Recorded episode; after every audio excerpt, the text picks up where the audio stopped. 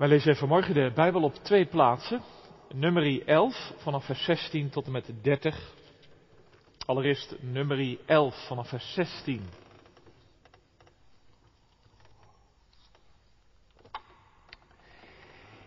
Het volk bevindt zich in de woestijn, het volk Israël onderweg naar Canaan. Maar een deel van de vreemdelingen die met Israël uittrokken vanuit Egypte, die beginnen uh, het volk op te porren en uh, ze roepen wie zal ons nou vlees geven, want we zijn dat manna meer dan zat. We verlangen terug naar Egypte. Nou, 600.000 man uh, roepen dat. Mozes die gaat naar de heren toe en die zegt, uh, hoe kan ik hier vlees geven? En als u mij zo wilt behandelen, dood me dan maar meteen, als ik genade gevonden heb in uw ogen. Mozes is echt aan het eind van zijn Latijn. En dan in vers 16 lezen wij, de Heere zei tegen Mozes, verzamel voor mij 70 mannen uit de oudsten van Israël, van wie u weet dat ze de oudsten van het volk zijn, en de beambten ervan. U moet hen bij de tent van de ontmoeting brengen en ze moeten daar bij u gaan staan. Dan zal ik neerdalen en daar met u spreken en van de geest die op u is zal ik een deel afzonderen en op hen leggen.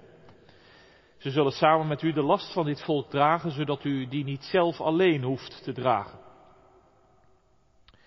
En tegen het volk moet u zeggen, heilig u tegen de morgen en u zult vlees eten. U hebt immers ten aanhoren van de Heere gejammerd, wie zal ons vlees te eten geven? We hadden het zo goed in Egypte. Daarom zal de Heer u vlees geven en u zult eten. U zult het niet één dag eten, geen twee dagen, geen vijf dagen, geen tien dagen, geen twintig dagen, maar tot een volle maand, totdat het uw neus uitkomt en u ervan walgt. Want u hebt de Heere die in uw midden is verworpen en hebt voor zijn aangezicht gejammerd. Waarom zijn we eigenlijk uit Egypte vertrokken? En Mozes zei, dit volk in het midden waarvan ik verkeer bestaat uit 600.000 man te voet. En u zegt, ik zal hun vlees geven en ze zullen er een volle maand van eten. Kunnen dan voor hen zoveel stuks kleinvee en runderen geslacht worden, dat het voor hen genoeg zal zijn? Kunnen soms al de vissen in de zee voor hen verzameld worden, dat het voor hen genoeg zal zijn? Maar de Heer zei tegen Mozes, is de hand van de Heer te kort? Nu zult u zien of mijn woord werkelijkheid voor u zal worden of niet. Mozes ging naar buiten en sprak de woorden van de Heer tot het volk en hij verzamelde zeventig mannen uit de oudste van het volk en stelde hen op rondom de tent. Toen daalde de Heer neer in de wolk en sprak tot hem. En hij zonderde een deel van de geest af die op hem was en droeg dat over op de zeventig mannen die oudste. En het gebeurde toen de geest op hen rustte dat ze profeteerden, maar daarna niet meer. Twee mannen echter waren in het kamp achtergebleven. De naam van de ene was Eldad en de naam van de andere Medad. De geest rust op hen. Ze behoorden namelijk tot de aangeschrevenen, maar waren niet naar de tent vertrokken. En ze profeteerden in het kamp. Een jongen liep snel weg en vertelde het aan Mozes en zei Eldad en Medad profeteren in het kamp. Joshua, de zoon van Nun, de dienaar van Mozes, een van zijn uitgekozen jongeren, antwoordde en zei, Mijn heer Mozes, belet het hun. Maar Mozes zei tegen hem, zet u zich voor mij in. Och, of allen van het volk van de Heere profeten waren, dat de Heere zijn geest over hen gaf. Daarna trok Mozes zich in het kamp terug bij de oudste van Israël. En vervolgens komt er dan een hele, hele zwerm met kwakkels aan. En velen die eten zich letterlijk dood aan het vlees. Vervolgens lezen we uit het Nieuwe Testament 1 Korinthe 13 en 14. Daar is Paulus bezig om aan de gemeente van Korinthe te schrijven over de gaven van de geest. Daar hebben ze heel veel strijd over, wat nu de gaven van de geest zijn en hoe ze ingezet moeten worden in het lichaam van Christus. En daar spreekt hij ook over de gaven van de profetie. We lezen 1 Korinthe 13 vanaf vers 8. De liefde vergaat nooit. Wat dan profetieën betreft, ze zullen te niet gedaan worden. Wat talen betreft, ze zullen ophouden. Wat kennis betreft, ze zal niet gedaan worden. Want wij kennen ten dele en wij profeteren ten dele. Maar wanneer het volmaakte zal gekomen zijn, zal wat ten dele is niet gedaan worden. Toen ik een kind was, sprak ik als een kind. Dacht ik als een kind. Overlegde ik als een kind. Maar nu ik een man geworden ben, heb ik het kinderlijke teniet gedaan. Nu immers kijken wij door middel van een spiegel in een raadsel, maar dan zullen we zien van aangezicht tot aangezicht. Nu ken ik ten dele, maar dan zal ik kennen zoals ik zelf gekend ben. En nu blijven geloof, hoop en liefde, deze drie. Maar de meeste van deze is de liefde. Jaag de liefde na. En streef naar de geestelijke gaven en vooral daarnaar dat u mag profiteren. Wie namelijk in een andere taal spreekt, spreekt niet tot mensen, maar tot God, want niemand begrijpt het, maar in zijn geest spreekt hij geheimenissen. Wie echter profeteert, die spreekt tot mensen woorden van opbouw en vermaning en troost. Dit is het woord van God. Spits van de preek ligt in uh, nummer 11, het gebed van Mozes, vers 29. Maar Mozes zei tegen hem, zet u zich voor mij in, och of allen van het volk van de Heere profeten waren, dat de Heere zijn geest over hen gaf. Schrijven boven de preek Pinkster enthousiasme. Pinkster enthousiasme. Er staat weer een kerkboekje op uh, de site. En ook in dat kerkboekje staat er een vraag over profeteren. Wat is nou eigenlijk profetie? Nou, misschien heb jij al verkeersexamen op school gehad, of ben jij bezig om straks verkeersexamen te halen. En in het verkeer, dat weet jij ook wel, zijn er allerlei wegwijzers. Hè? Een uh, bord die zegt ga terug. Of een bord die zegt u moet deze weg inrijden, alleen deze weg, niet van de andere kant, niet de andere kant op. Nou, zo is profetie, dan verraad ik eigenlijk al een van die vragen, wat is nou profetie? Dat is als een wegwijzer en dat heeft altijd twee dingen. Ga terug en je moet daarheen. Ga terug, ga daarheen. Daar gaan we het straks samen over hebben. Maar Mozes zei tegen hem, zet u zich voor mij in. Och waren allen van het volk van de Heere maar profeten dat de Heere zijn geest over hen gaf. Pinkster enthousiasme. Ja, gemeente Pinkster is een enthousiast feest. Enthousiast, letterlijk in God, vervuld van God, bezield door Hem, begeesterd vanuit Hem. Pinkster is een enthousiast feest. Alleen Pinksteren 2020. Dat enthousiasme is verder weg dan ooit, toch? Zo uitbundig, zo uitgelaten. Dat zijn wij niet, dacht ik. Thuis zitten, meerdere zijn het aardig zat. Niet naar de kerk kunnen, weer voor die laptop. Velen hebben het ermee gehad. En hoe het verder gaat, duurt dit nog maandenlang, duurt dit nog jarenlang? Niemand weet het. Wat zal dit doen met de christelijke gemeente in ons land, in Ede, in de oude kerk? Wordt het ooit weer zoals het was? Iemand zei de hele wereldgeschiedenis is vastgelopen. Dat is wel raak gezegd. Alleen juist daar is Pinksteren dichterbij dan ooit. Wist u dat? Waar alles vastloopt, waar alles dicht zit. Daar is Pinksteren zo dichtbij. De geest breekt juist dan en daar door. Kijk maar in nummer 11. De geschiedenis is ook hier vastgelopen. Het volk ziekt en zeurt. Mozes is aan het eind van zijn Latijn. Alles loopt vast. En daar breekt de geest in. Nieuw enthousiasme vult hun leven. Als een afschaduwing van Pinksteren. Ja, Pinksteren 2020. De gemeente is thuis. De geschiedenis is vastgelopen. Maar nummer 11 leert ons dit. Daar is de geest ons juist nabij. Om open te breken. Want nummer 11. We zitten direct midden in dit Bijbelboek, nummerie. Ja, in het kerkboekje staat er een vraag over, hè? dat betekent getallen, nummers, nummerie, getallen. In de Hebreeuwse Bijbel heet dit boek in de woestijn. In de woestijn. Weet je het weer van categorisatie? Hè? Israël is in de woestijn. Daar had God aan zijn volk de liefde verklaard Onder aan de Sinaï was het gebeurd, donder en bliksem, de stem van God klonk. Ik ben uw God, wij zijn uw volk. De dag van de liefde, de tijd van beminnen. Dit is onze God, wij zijn zijn volk. Dit willen we. Leven met Hem, leven voor Hem, in liefde dronken zijn van Hem. Zo trok het volk weg bij de Sinaï, onderweg naar het beloofde land door de woestijn heen. Ja, Israël heeft intussen zelfs in de woestijn Pasen gevierd, nummer 9. Midden in de woestijn gedenken ze juist dat feest. Hoe ze geboren zijn uit de dood van Egypte, tot leven gebracht door de Heere zelf. Hoe God een pad baande door de zee. Hoe Gods adem een, weg open blies waar alles dood liep. Het zingt, het juicht, het jubelt in de woestijn. Als een feeststoet trekt Israël naar Canaan. Alleen kijk eens, die feeststoet wordt ineens een rouwstoet.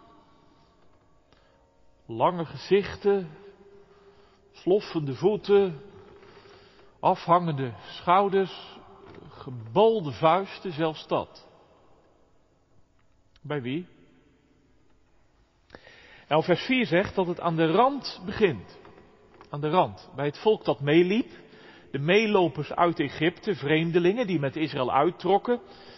Ze beginnen met zieken en zeuren. Gulzigheid bevangt hen.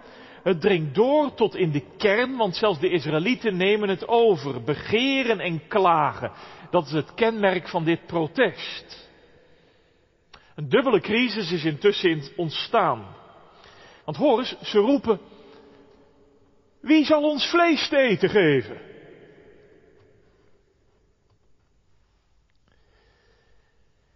Dat begin alleen al, wie zal ons vlees te eten geven? Wie zal dat gaan doen? Dat is dus een leiderschapscrisis. Maar ook een voedselcrisis. Een dubbele crisis, want ze roepen, wij willen vlees, we walgen van dit manna. Onze ziel droogt uit. Ongelooflijk. Even geleden hebben ze Pasen mogen gedenken. Nu gedenken, gedenken ze, zegt nummer 11, gedenken ze Egypte. En ze stellen Egypte voor als een Franse bistro, waar geurige visgerechten geserveerd worden. Met prei, uien, knofloop, komkommersalade, meloen als dessert. Dat waren nog eens tijden. Mozes, doe er wat aan. En Mozes, hij is aan het eind van zijn Latijn. Dat hoor je in zijn gebed. Hij roept naar de hemel. Dat is ook een vraag in dat kerkboekje. Hij roept heel rauw en heel ruw. Waarom hebt u mij dit kwaad gedaan? Waarom hebt u de last van dit volk op mijn schouders gelegd? Heb ik dit volk gebaard? Ben ik soms zwanger geweest van deze mensen? Moet ik dit volk dan gaan dragen als een schootkindje? Waar moet ik vlees vandaan halen? Ik kan dit volk alleen niet dragen. Als u mij zo behandelt, vermoord me dan maar. Dan bent u pas echt genadig voor mij. Zo.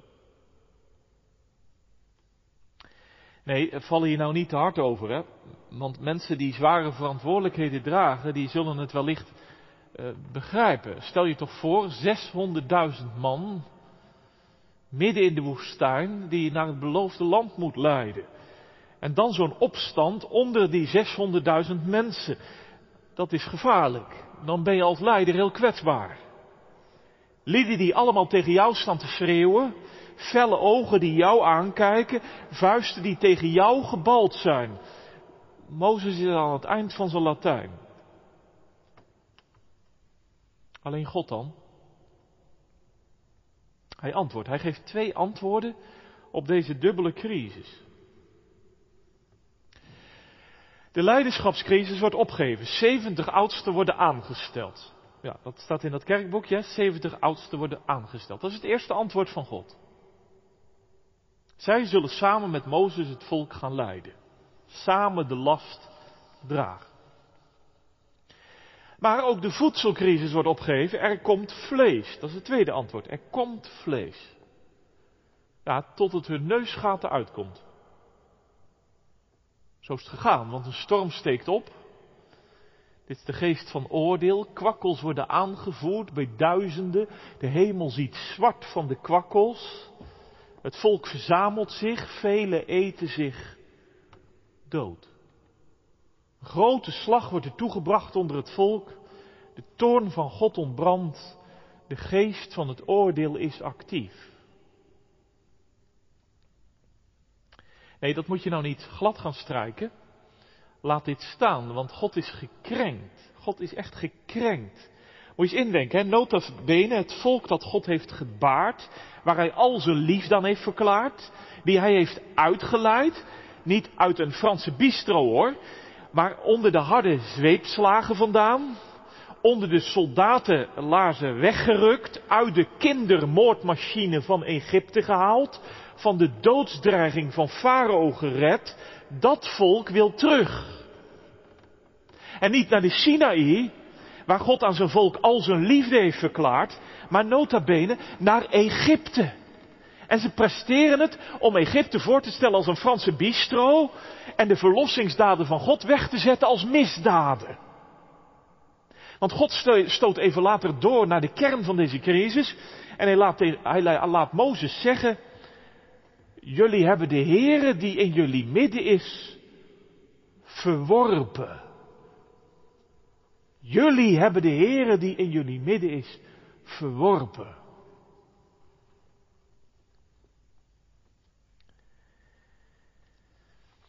Dat dit in de Bijbel staat, hè?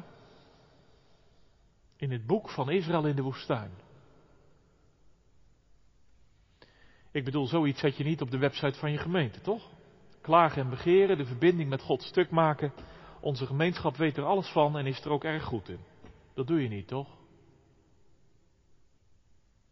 Maar Israël is dus in dit boek goud eerlijk over zichzelf. Niks wordt mooier gemaakt. Ze laten dit opschrijven. Zo zijn wij met onze God in de woestijn omgegaan. Dit is zo ontzettend eerlijk. En daarom ben ik ook zo blij met de Bijbel. Niet om te zeggen het valt allemaal wel mee, maar ik bedoel, in de Bijbel staan dus geen getapte gelovigen.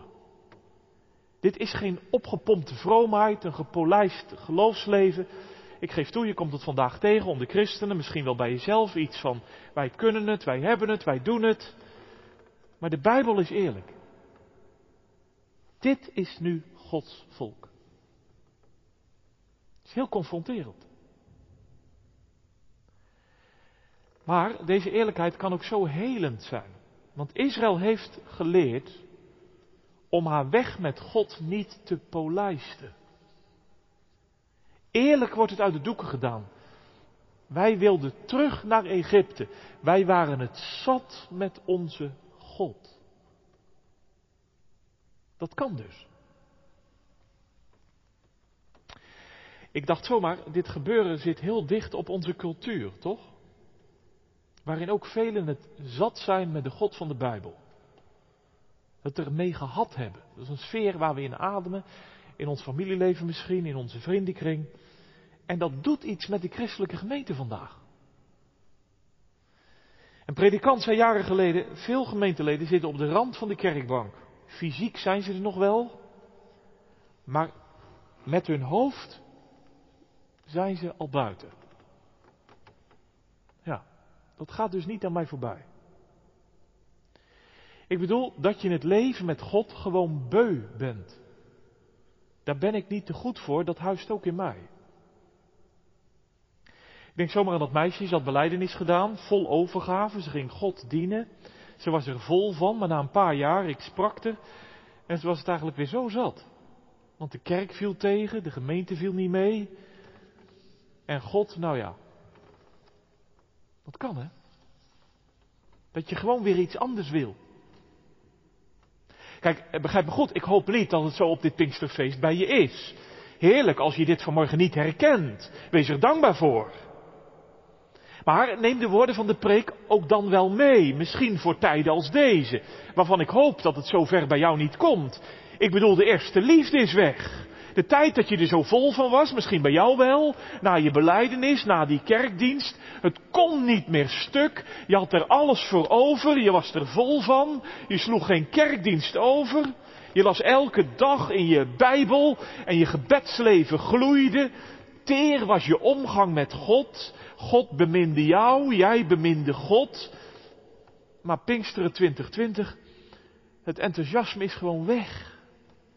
De liefde is haast uitgedoofd. Die kerkdiensten, nou ja, nou ja. Weer die laptop op tafel, weer mijn kinderen er allemaal bij roepen. Weer, moeten we hier nog wel mee doorgaan? En dat Bijbellezen, wat koop je ervoor? Het gebedsleven, hou maar op. Alleen zou God dan nog wel met mij verder willen? Als ik zo met God omga in mijn leven,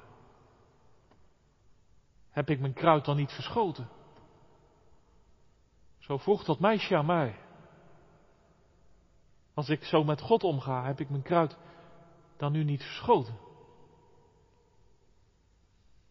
Nou, nummer in het boek in de woestijn, het boek van mislukkingen. Israël legt haar ziel op tafel, zo rauw als het is. Kennelijk kunnen wij dus zo omgaan met Gods liefde. Wil God dan nog wel met mij verder?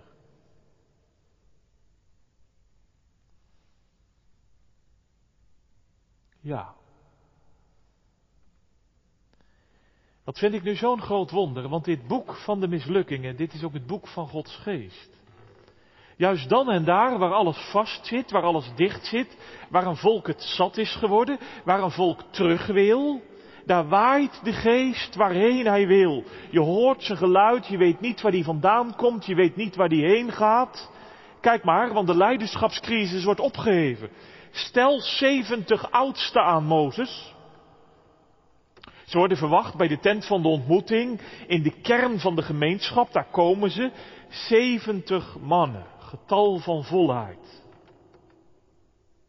En de bevestigingsdienst is indrukwekkend. De Heer daalt neer in een wolk. Een deel van de geest van Mozes wordt genomen en wordt uitgedeeld aan deze mannen. Nee, nee, dat wordt niet van Mozes afgenomen. Dit is als vuur. De ene kaars steekt de andere kaars aan. Het wordt niet minder, maar steeds meer vlammen staan te branden. Die 70 oudsten die gaan zelfs profeteren hey, ineens verspringt het beeld. De focus komt te liggen op dat profeteren. Dat doen ze niet eindeloos, ze profeteren en daarna niet meer. Dat staat er. Is het dan klaar?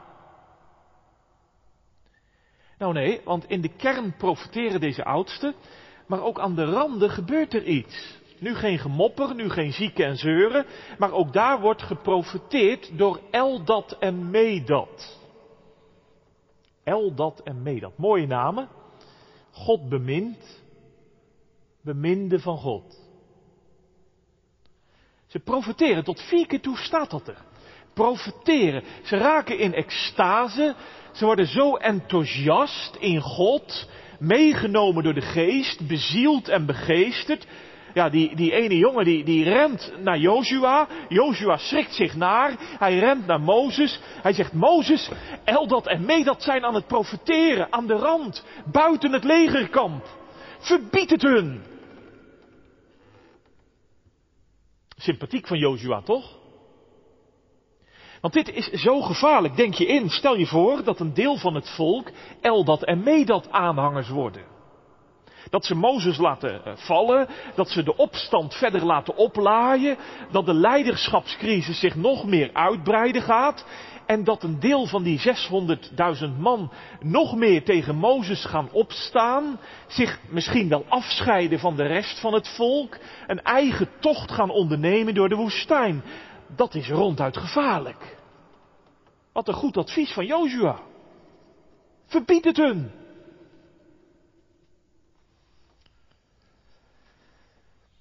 Nou, wacht even, want Mozes reageert anders. Och, dat heel het volk van de Heeren profeten waren. Dat hij zijn geest aan ons gaf. Zo. Mozes verlangt dus niet naar minder, maar naar meer. Hij zegt heel het volk, profeten. Hoe kan dat? Snapt Mozes dan niet wat het gevaar hiervan is? Is dat advies van Jozua dan zo verkeerd? Ja. Want profeteren, wat is dat? Dat lijkt me een hele belangrijke vraag, want dat profeteren van Eldot en Medat, daar wordt ook de christelijke gemeente toe opgeroepen. Paulus zegt namelijk in 1 Korinthe 14, hij zegt, jaag de liefde na, streef naar de geestelijke gaven, naar de cadeaus van de Heilige Geest, vooral dat u mag profeteren. Dat is dus niet alleen iets van toen en daar, maar dat geldt ook ons vandaag.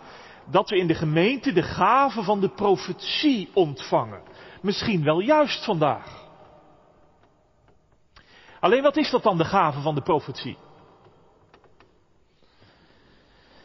Een aantal jaren geleden eh, vroeg iemand mij dat en die zei, kun je daar eens over preken? Nou ja, het heeft wel even wat jaren geduurd, maar vandaag dan. Wat is nou de gave van de profetie? Is dat vooral zeggen, wat leven we toch in bange tijden, wat hangen de oordelen van God laag boven ons volk? Of is dat wild en onstuimig roepen, ik heb een woord van de Heer ontvangen, wee gebeent als je me tegenspreekt? Nou, de geest doet profeteren. Het is een gave. Niet als iets wat je dan blijvend hebt. Je kunt het ontvangen, maar het kan ook weer van je genomen worden. Ze profeteerden, maar daarna niet meer. Profetie is namelijk een woord spreken in Gods naam. Alzo zegt de Heer. Profetie is in een specifieke situatie zeggen wat gezegd moet worden. In een specifieke situatie zeggen wat gezegd moet worden. Vanuit de daden van God. Ik denk even aan die toespraak van Martin Luther King. I have a dream. Ik zat er afgelopen week weer eens naar te kijken, maar dat lijkt me nou een voorbeeld van profetie. Luister hem nog maar eens na. Heel zijn toespraak was vol van schriftwoorden. En hij zei op dat moment tegen die honderden mensen wat gezegd moest worden. Vaak gaat profetie tegen eigen neigingen en voorkeuren in. Denk maar eens aan het volk. Ze klagen en begeren, door gulzigheid bevangen. Daar gaat de profetie van die 70 in de kern en die twee aan de rand tegen in. Iets van, kom daarvan terug. Stop daarmee. Zo gaat alles kapot. Terugverlangen naar Egypte, dat is de dood. Dat is de ondergang. Profetie geeft dus altijd inzicht in een crisis. En ze doet twee dingen. Twee dingen. Ze zegt waar de weg doodloopt. Ze zegt waar de weg naar de ondergang voert. Maar ze zegt ook waar wegen zich openen. Waar openingen liggen. Naar Canaan moet het heen. Gedenk wat God gedaan heeft. Naar het beloofde land moet het toe. Kom tot inkeer. Zie hoezeer God u bemint. Schenk hem weer je wederliefde. Daarheen moet het met ons. Dat is profetie. En nu snap je waarom Mozes verzucht, was het hele volk maar profeet. Had elke Israëliet de geest maar ontvangen om te profeteren. Want dan zouden wij allemaal hier in de woestijn inzicht hebben in deze crisis. Dan zouden we allemaal weten, de weg van begeren en klagen in de woestijn, die weg loopt dood en maakt alles kapot. Dan zouden wij allemaal weten, die kant moet het op. Naar Canaan moet het heen. Naar het beloofde land moet het toe.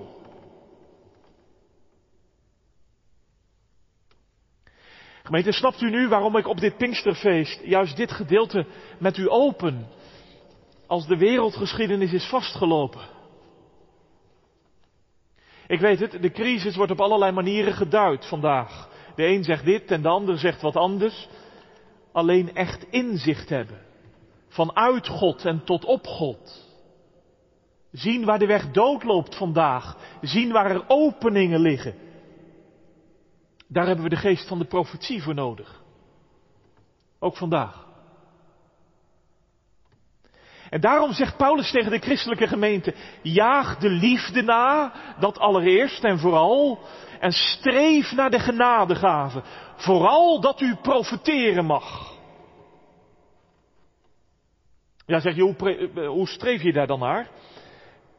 Nou, dat begint met gebed. Met Mozes meebidden. Och, waren alle van het volk van de, van de Heeren maar profeten. Dat de Heer zijn geest aan ons gaf. Want Pinksteren 2020, de geest is uitgestort in deze wereld op alle vlees. En net zoals Israël door de Schelfzee getrokken is, zo is ook Gods gemeente door het water heen gegaan. Tot in Ede toe. Toch? Ja, zeg je hoe dan? Waar dan? Nou, wat dacht je van het uur van de doop? Van jou en je kind. De doop was als het water van de Schelfzee. De verbondsgemeente van Ede ging er dwars doorheen. Ze is onderweg. Maar ja, water alleen brengt ons niet in het beloofde land. De geest is nodig. In de gemeente, bij ieder persoonlijk. Water en geest. Dat de geest u en mij, de gemeente van stap tot stap van genade leert leven. De geest die de verkondiging van het woord gebruikt om mensen tot leven te wekken, om een gemeente tot leven te wekken. Weet je, weet je daarvan? Weet je daarvan? Dat je tot leven werd gewekt onder de prediking van het woord? Nee. Luister je dan vanmorgen zalig? Want het is de geest die in de verkondiging van het woord me aan mezelf ontdekt. Wie ik ben in mijn diepste pit, mijn donkerheid en mijn opstand. Maar het is ook de geest die in de verkondiging van het woord Gods liefde verklaart. Heb je die liefde al beantwoord? Want we hebben ook als christelijke gemeente Pasen toch mogen gedenken. Alleen zeg eens eerlijk, staan wij op dit Pinksterfeest niet op een kruispunt? Als gemeente en ook ieder afzonderlijk. Als we als gemeente zo verstrooid zijn geraakt. Elkaar niet ontmoeten in de kerk. Als u in uw huizen zit en. Staan we dan niet op een kruispunt? Als gemeente en ieder afzonderlijk. En vraagt dit Pinksteren ons niet deze vraag. Wat willen we nou eigenlijk? Onderweg raken naar het beloofde land? Of verlangen we terug naar het Egyptische? Ik bedoel dit. Deze crisistijd heeft toch ook iets onthuld in onze samenleving? Ja, toch? Want dat begeren, dat begeren, dat altijd meer willen, dat altijd iets anders willen, die vliegtuigen die staan geparkeerd, hè. Schiphol ligt voor een groot deel plat. Hele vakantieindustrie die zakt in elkaar. Hele horeca zit met de handen in het haar. Het zal je maar treffen, zeker weten. Maar onthult het ook niet iets? Ik bedoel dat gulzige in onze cultuur. Dat onverzadigbare van mijn leven. Dat maar zo vaak niet tevreden zijn met genoeg. En dat wegcijpelende enthousiasme voor God en zijn dienst in ons volksleven, in het gemeenteleven.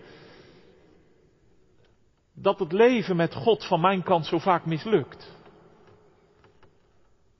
Dat het zo vaak doodloopt en vastloopt, herken je het?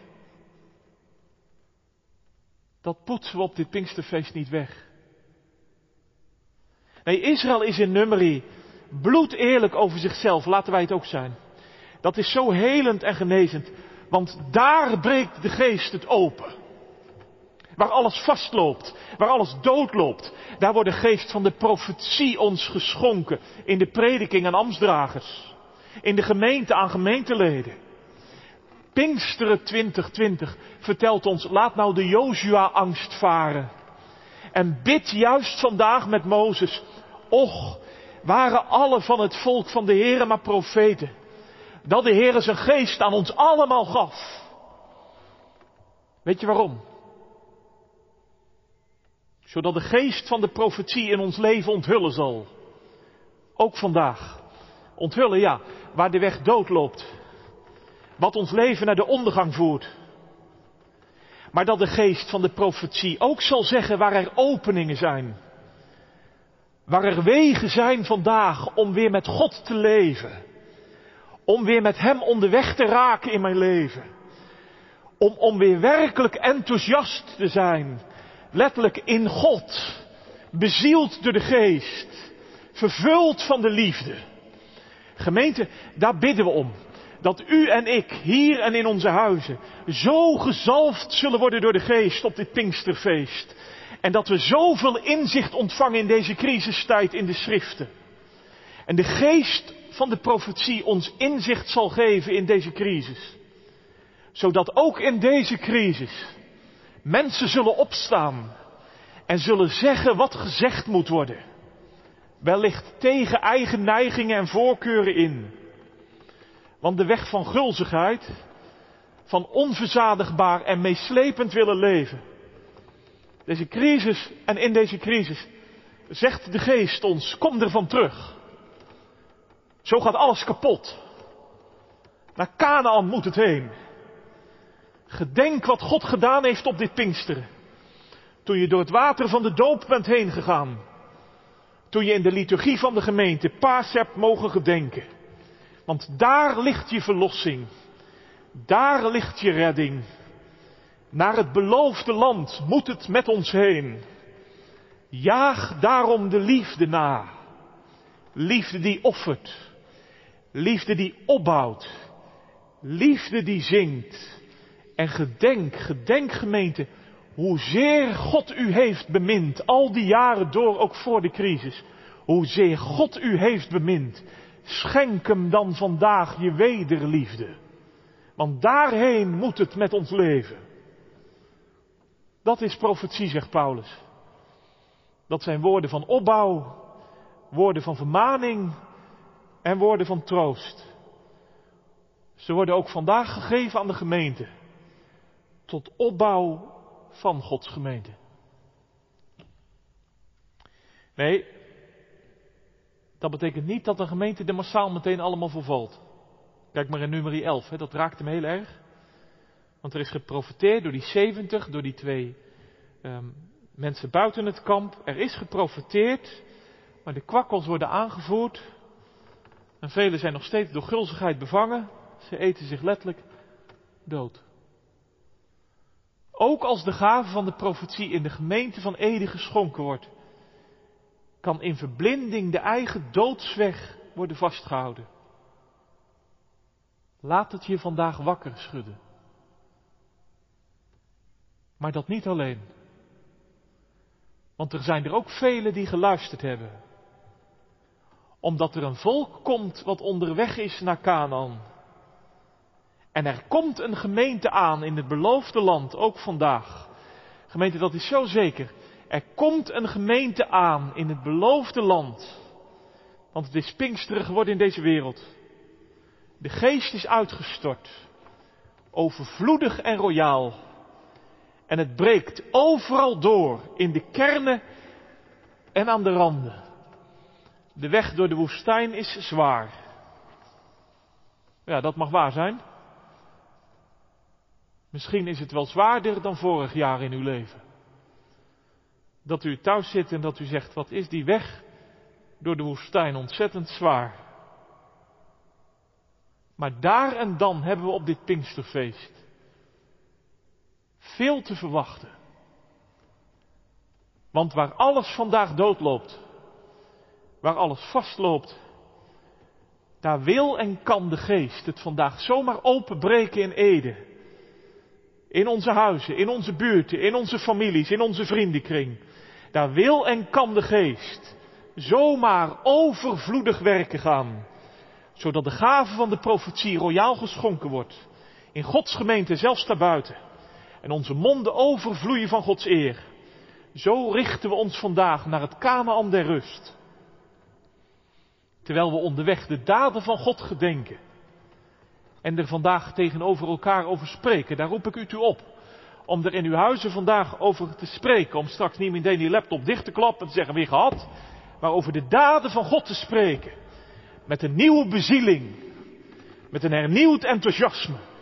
Want de geest weet van al onze mislukkingen voor deze crisis. Die weet daar allemaal van. Maar opent en wijst daar midden en dwars doorheen. Een weg door onze woestijn. Naar het land van de belofte. En daarom gemeente, die hoop op dat beloofde land moet ook vandaag al ons leed verzachten. Komt, reisgenoten, het hoofd omhoog. Voor hen die het hel des Heren wachten, zijn bergen vlak en zeeën droog. O zaligheid, niet af te meten. O zaligheid niet af te meten. O vreugd die alle smart verband. Daar, daar is de vreemdelingschap vergeten. En wij, wij zijn in het vaderland. Amen.